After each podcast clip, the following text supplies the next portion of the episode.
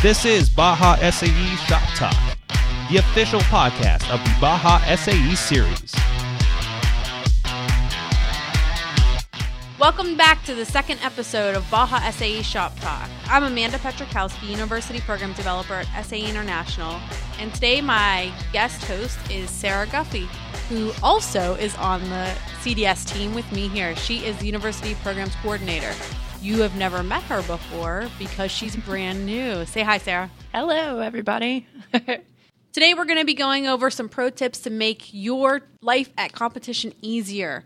The reason there are legacy teams is not because they build the biggest, fastest cars. They are the top-level project management teams. We wanted to go over a few tips to give you an idea of what these teams are doing that make them more competitive than some of the lower-tier teams.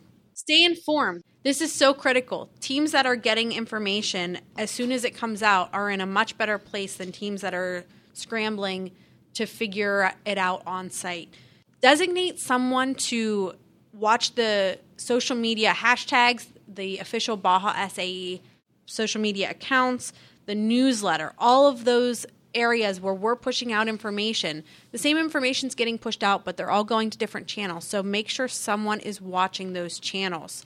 This makes your life infinitely easier when you get on site and you realize that there is a separate waiver that needs to be signed, or that there is actually a free student lunch that's happening that day and your team doesn't need to run out and get lunch. So the most competitive teams are very aware of everything that's happening. Number two, go green. When I started in CDS a few years ago, teams were waiting 6 to 8 hours in line to sign their liability waivers. We heard from you in the student surveys that that was unacceptable, and we agreed. So we worked with our team here at SAE and made a process that was easy for you. It requires one team member to show up to registration. Everyone else can continue to unload the trailer or get in line for engine check, or even show up a little later. So make sure you're filling out your information ahead of time. The database takes 24 hours to refresh the report. So that means that you have to submit any information, any emergency contact changes, any t-shirt changes, any of that stuff ahead of time within 1 day. So you can print it out and be ready to go. Everyone needs to sign the liability page that has right over where it says, I have read the liability waiver. Just sign right over that. Don't sign the last page that has sign here in front of an SAE registration volunteer. That's where the team captain's going to be signing in front of us. We only need the team captain or the faculty advisor. This is going to save you hours from waiting in line, and it only ties up one team member's time instead of your entire team. Number three, bring your resumes. Between sponsors and volunteers, there's dozens of industry experts that are going to be talking to you on site. They're looking for students with Baja SAE experience specifically, or they wouldn't be here. They understand the power of experiential learning, and they want to hire you. So make sure you're bringing plenty of updated copies of your resume to share with your prospective employers. I'm not talking about only seniors. This is true if you're looking for a co-op or an internship, or you just want to make a contact so that in 2 years down the road when you're ready to look for a job, that employer or that recruiter knows who you are. They're coming to competitions over and over and over again, so you're going to see them. Develop a relationship so that you can secure a job later on.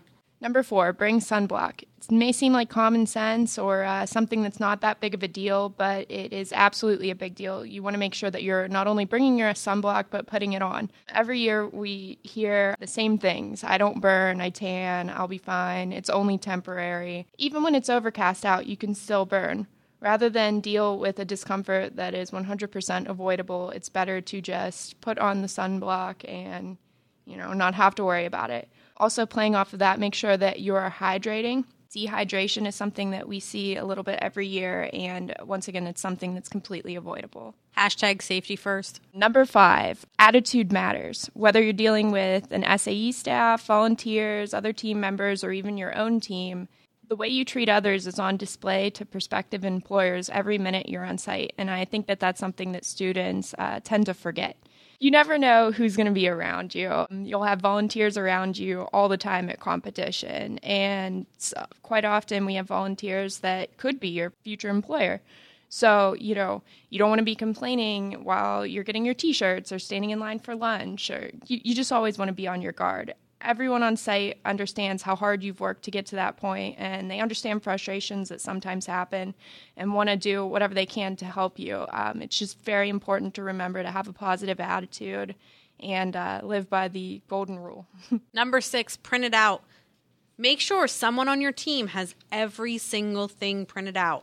Fast track registration papers, all of your document submissions, all of the rules, questions, and answers, all communication that you've had directly with SAE, your tech inspection papers. This will save you time if you don't have a printer and Wi-Fi, which very few teams are able to secure when they get on site. From a judge's perspective, your team looks a lot more professional if you show up with the tabbed binder, as lame as you may feel that is, than if you show up with a scrap piece of paper with your rules question number written on it. So number 7, eyes open. I'm sure you've all heard the saying that Rome wasn't built in a night. There are plenty of reasons why some teams are successful year after year, and it isn't always for the obvious reasons. You might have young team members, and it's a great idea to send them through the paddocks or to watch dynamic events and observe how successful teams go about their business. There's much more to CDS competitions than the final product. Top finishing teams didn't build a successful project haphazardly, and they didn't build it overnight. Make it a point to talk to other teams about how their team is managed and pick up tips along the way so that you can improve in the coming years. Number 8, come prepared. One of the reasons teams are required to submit documents ahead of time is to ensure that they're ready to compete. The top tier teams show up to competition ready to compete. It's kind of like what Amanda was saying with print it out. You may feel lame with that tabbed binder, but it's better to be safe than sorry. It's better to be over-prepared than to find yourself scrambling to pick up pieces so that you are prepared. The successful teams aren't panicking and then immediately pulling out tools to finish a major aspect of their project. Make it a goal to be the first in line rather than the last. Not only does it allow for some extra time, your team's collective stress levels being lower can only lead to a clearer minds when it's time to compete. The most successful teams are absolutely always already prepared. Number 9, ask questions.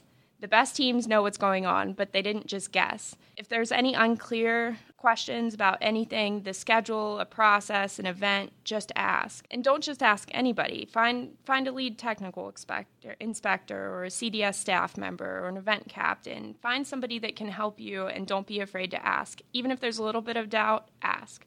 And finally, number 10, speak up. I mentioned earlier that fast track registration was a direct result of the student surveys. At the end of every competition, every student who's affiliated on SAE.org receives the competition survey in their email. Please fill these out. Every CDS staff member reads through every single comment at the end of the season, and we make recommendations based on the feedback. If you attend more than one competition, complete both surveys. It's important to explain what worked and what didn't, but don't forget to share potential solutions. As CDS staff and organizers, we don't experience the competition as students. We need your help to communicate to us how we can make competitions better for future competitions. And that's it, 10 pro tips for CDS teams. These tips are things that we see every single year across every single competition, across every single series. We will go ahead and give you a quick guide right in the show notes. Thanks for listening to this episode. Make sure you check out the show notes. And thank you, Sarah, for joining us. Thank you for having me, and we look forward to seeing you all on site. Thanks for listening to Baja SAE Shop Talk. As always, we want to hear from you, so email bajasae@sae.org. The show notes for this episode, as well as all others, can be found at www.bajasae.net/podcast. Stay safe, and we'll catch you next episode.